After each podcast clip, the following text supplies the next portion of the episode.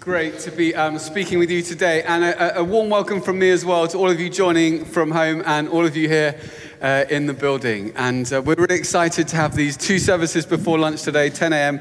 and midday, to enable some more people to get in the building, which is really, really exciting to see. And it's exciting to come to the end of our uh, series on Isaiah 61. And we're looking to Isaiah 61, verse 10. And I just want to talk about how to find your gratitude and increase your joy.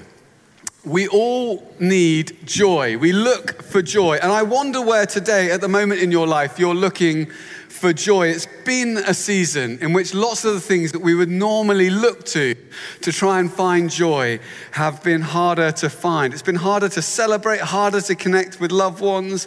And it feels like at a time when we've needed joy more than ever, it's kind of escaped us a little bit. And that's why it's so exciting at the moment. Wimbledon starting and Raducanu like smashing topspin forehands down the line and to see Harry Kane scoring again. All these things are kind of, it's like, oh yeah, that's what, there's a bit of joy.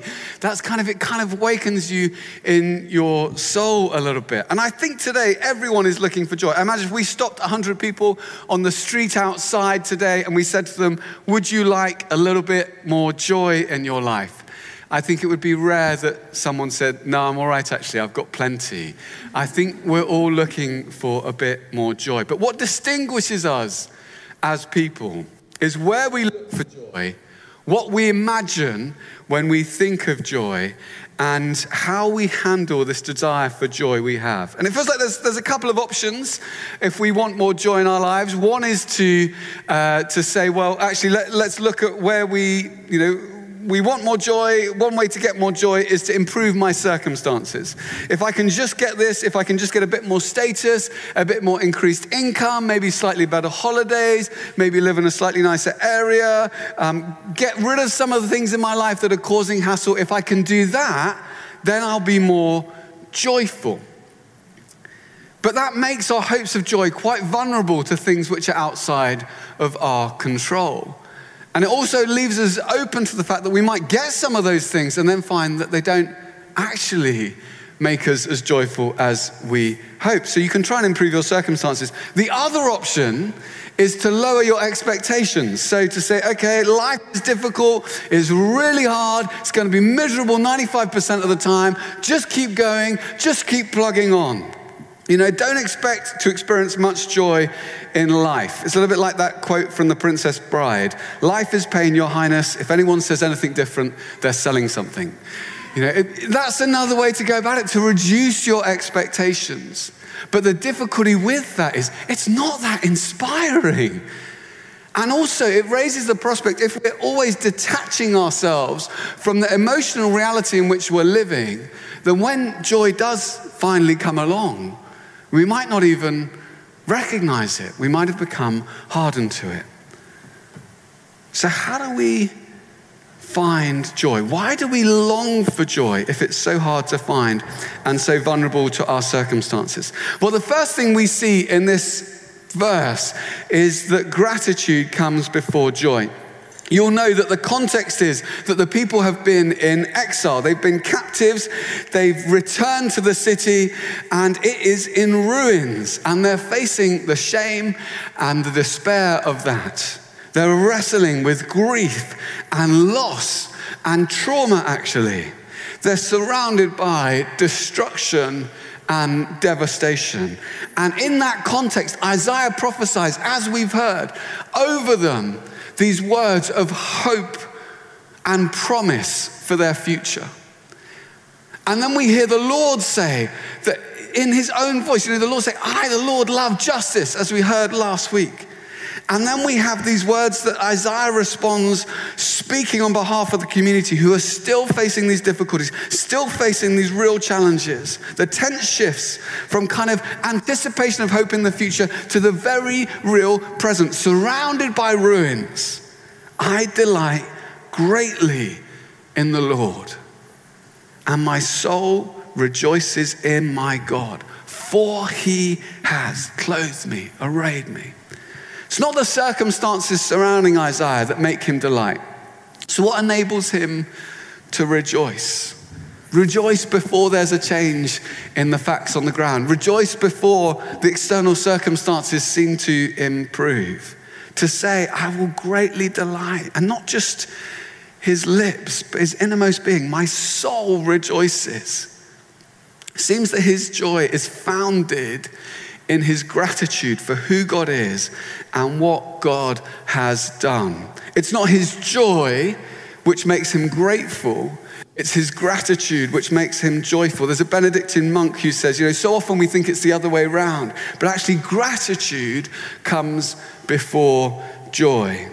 I often think that when I get what I want, when I'm through this crisis, when life becomes a little bit more straightforward, when all my hopes are fulfilled, when things are just as I would have them be in my space, then of course I'll be joyful. But so often it doesn't, so often it doesn't work that way round. Uh, when I um, was training to be a barrister, there were 11 of us uh, kind of competing for one place. And uh, it was a full on year. It was kind of a year of kind of job interviews and um, trying to do well in court and then trying to impress people back in the office. And it was quite stressful, quite full on. And all through the year, I thought if I can just get this job, then I will be joyful for the rest of my days. Like, this is all I need. If I get this, I'm going to be happy. Nothing else I need ever again in my life. And on, on the day they made their decision, you, you had to kind of go and wait, and then they phoned you. And I remember my phone ringing, and I kind of picked up my phone and I answered it. This is how you answer a phone, just in case you haven't done that for a while. And uh, much easier to send a text these days. And, um, and uh, I, they said, Stephen, we, we, we'd, love, we'd love to offer you a place. And just this feeling of elation came over me. And I had to walk to the place where they all, they'd booked this restaurant. And I walked in, and 50 people stood up and they cheered and they clapped. And it felt like the best moment of life. I was like, this is all I need. I'm going to be happy for the rest of my life. And I was so buzzing. I was thinking, this is it joy overflowing forever. The next day, I thought, I've got to share the joy. So I phoned first my mum and um, I said, Mum, I've got great news. I've got a job as a criminal barrister. And, um, and she said, Are, are you going to represent criminals?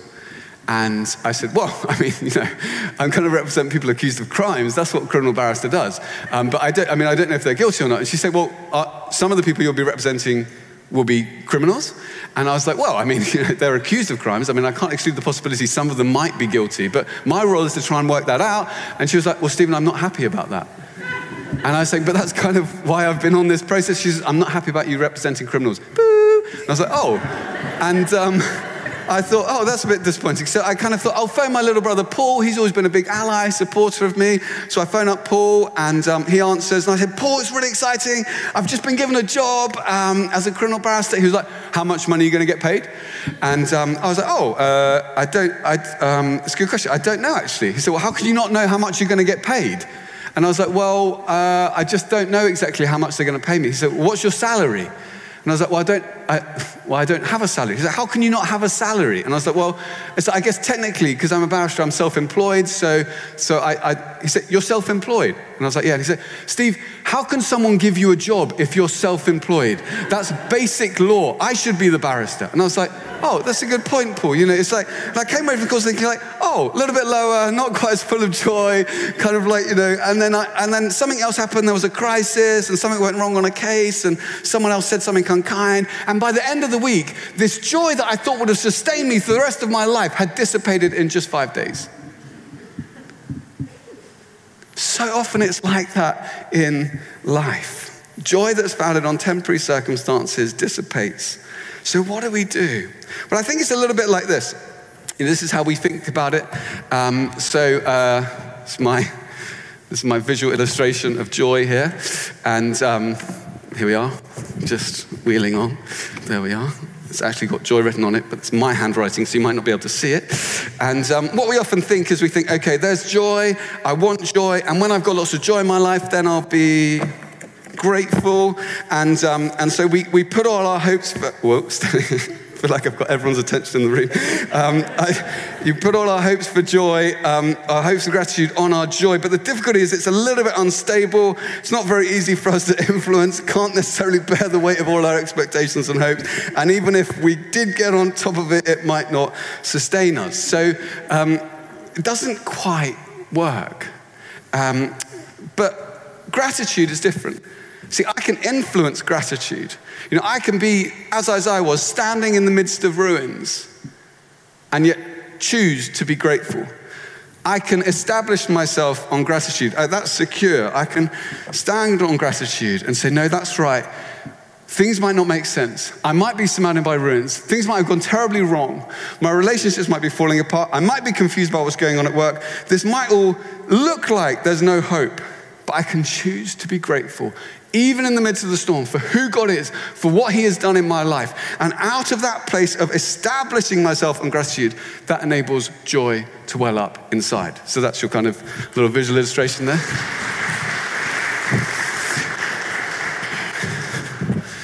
And it's fascinating how, even in secular studies, uh, this is shown. So, uh, the Harvard Medical School, I was reading a study this week, as you do, you probably do, as you do, uh, uh, where people asked, they hold a whole big group of people, they asked to write just a couple of lines in a journal each day. And they split them into three groups. The first group was asked to write things they're grateful for, you know, two or three lines every day for months. Second group was asked to write two or three lines on what really irritated them on life. Uh, the third group was asked to write anything. And what they found, this study found, uh, that the first group, after just a month, experienced greater optimism, felt more joy in their life. And then I find this fascinating, actually visited the doctors less compared to the other two groups. And in their conclusions, I find this fascinating. Harvard Medical School said that faith, if you're a person of faith, then deciding to pray on a daily basis might help you cultivate gratitude in your life. Harvard telling you to pray. Um, the University of Pennsylvania, they took 411 people and they asked them to write and to personally deliver a letter of gratitude to someone they had never previously thanked. Those people experienced significant increases in their health, in their emotional well being, the benefits of which lasted over a month. It's fascinating. As I, I, delight greatly in the Lord, my soul rejoices in my God. It's not looking at his circumstances and trying to work out God's character from the ruins which are surrounding him.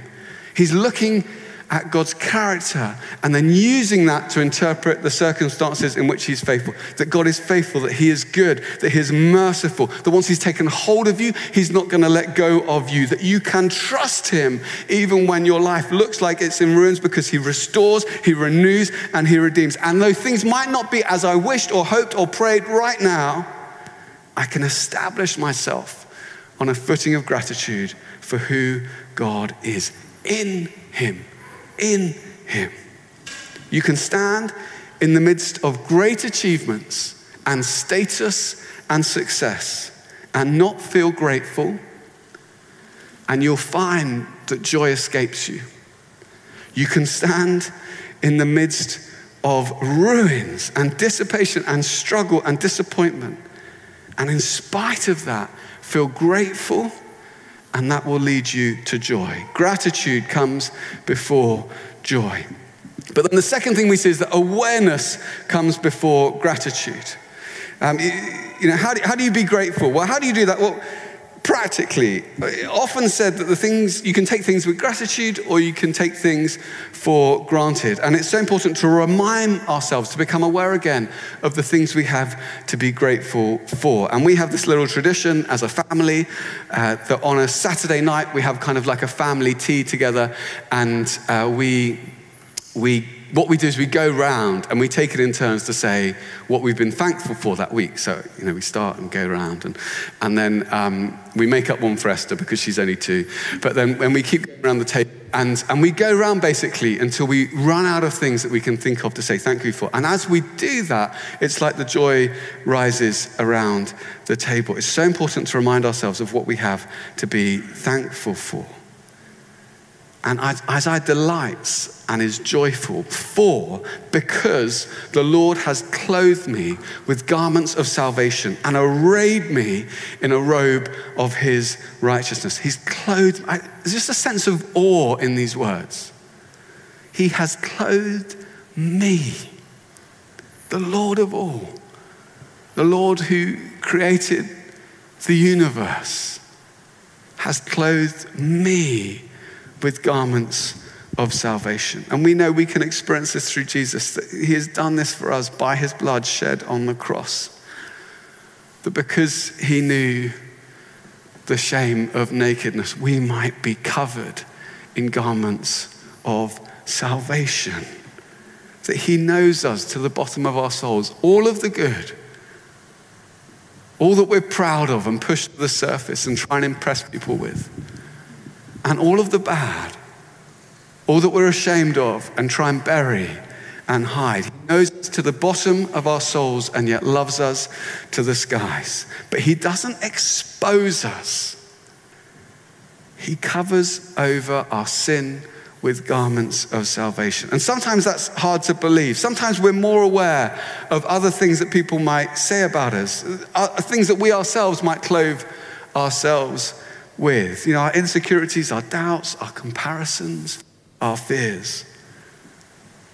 It's powerful to remind ourselves that this truth is greater, is truer than anything else. That first and foremost, when you place your trust in Jesus, He clothes you with salvation. And there's a tenderness to this, it's deeply personal.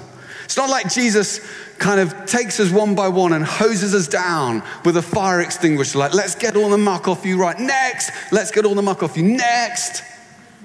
It's not like that at all. He clothes you with garments of salvation as a bridegroom adorns his head like a priest, as a bride adorns herself with jewels. The Lord, the sovereign Lord who rules and reigns in the universe, clothes you with salvation with the same care and tenderness as a bride gets ready on her wedding day. Clothes you with garments of salvation, clothes you with freedom, dresses you with love, puts restoration onto you that you might know that you are forgiven, redeemed, that you are free, that you are healed, that you are whole. That's a greater reality than anyone else's opinion of you. That's truer than your failures. It's a reality more resilient than your mistakes. Sometimes people spend their whole lives trying to get away from something someone has said about them or spoken over them trying to feel free, trying to feel forgiven. Let the Lord clothe you afresh today with garments of salvation. And if that was it, that would be enough to be joyful about forever. But that's not it. He doesn't just do that, He also arrays you in a robe of His righteousness. What does that mean? Well, a robe of His righteousness means all the glory, all the honor, all the beauty, all the faithfulness, all the combined honor of who Jesus is and what He has done. That He might give that to you. That you're not just forgiven, you're given a status and an honor that is greater than you can ever imagine. So, Matt's going to come and help me demonstrate this. Matt, come up. Our drummer today. Would you welcome Matt? So, I want you to imagine, um, just imagine that Matt and I met for the first time when I was working as a criminal barrister, and Matt had smuggled in kind of 30 kilos of cocaine and um, been stopped at the border. And that's, I mean, that's never happened, has it, Matt? No, you've never smuggled that much cocaine into the country. And, um, and so, you know, Matt has to plead, and, um, and I do my best, and I argue on his behalf. And he gets 12 years, 12 years in prison, which is actually a very good result. You're very lucky. And, um, and, uh, and so, but I'm, I'm, just, I'm just there, and I'm thinking, it's just not right. I just want to do something for my, I feel like he's got his whole life ahead of him, and I just feel deeply moved. And I think, do you know what? I'm going to, and I try and persuade the judge. I go before the judge and I say, Judge, I know it's completely out of line, but, but could I do the 12 years for him? Would you let me do that? Would you let me do the 12 years for him? So the judge, because it's a Friday, is up for anything. So the judge says, okay, I'll let you do the 12 years for him. So the judge lets me take his punishment. And therefore, Matt, having faced 12 years in prison, goes free. So that would be a little bit like me kind of clothing him with garments of salvation. Suddenly he's free. And I take the kind of 12 years for him. But then what if I said, well, wait a minute, I, Matt, Matt's going to come out of prison. He's, he's done a bit of time on remand. How's he going to establish himself? I want him to live a life of purpose and meaning. I want him to have honor and status and not just to be marginalized or looked down on. And then what if I thought actually there was a way that I could not just do his punishment for him, but I could give him any honor, any status that I had accrued over the years, years studying law, years at law school, years working as a barrister. If I could give that to Matt and pass that on to him, then what I would be doing would be arraying him in a robe of my righteousness. There we are. And he would carry any status or honor that I had earned or deserved. And just for fun, a wig as well. So um, then that Matt is not just garments of salvation, it's a robe of righteousness. Thanks so much, Matt. Thank you to Matt.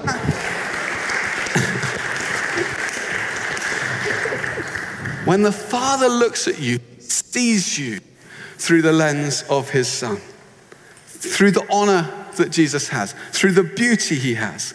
And he gives that to you. And you know, there's no greater honor in the universe. And that's of huge significance. You know, Jesus bore the dishonor of the world that you might be robed with the honor of his righteousness. That makes a difference. You know, you might be here and you might be thinking, you might be watching at home, and you might be thinking, I, I, I want to make a real difference with my life. That's a great thing to want to do. But what's going to drive you? What's going to drive you to do that? If the foundation of your drive is an insecurity or needing to prove yourself or make a name for yourself, there's going to be a fragility to everything you do. But if you know that the greatest prize you can ever win has been won for you, the greatest distinction that you could ever attain in life has been given to you, the greatest status that you could ever climb to has, is offered to you is yours. If you really believe that, then it means that you'll be able to handle power with gentleness. It means that you'll be creative to take risk because you're not obsessed with the fear of failure. It means that you'll be able to hold your integrity where many might waver and fall back. It means you'll have a courage to stand for Jesus even when it costs you because your ultimate status is secure. It's not up for grabs. It's not dependent on what others say. And because of that, you'll have a joy that won't be touched by others because the greatest battle you could ever face has been fought for you. And your joy is founded in a different place. Your peace isn't there to be stolen. And that means you can stand in the midst of a ruins of a city, in the ruins of your hope, in the disappointment of all that, and say, I delight greatly. My soul rejoices in my God, for he has clothed me with salvation and arrayed me in a robe of his righteousness. In Jesus' name, amen.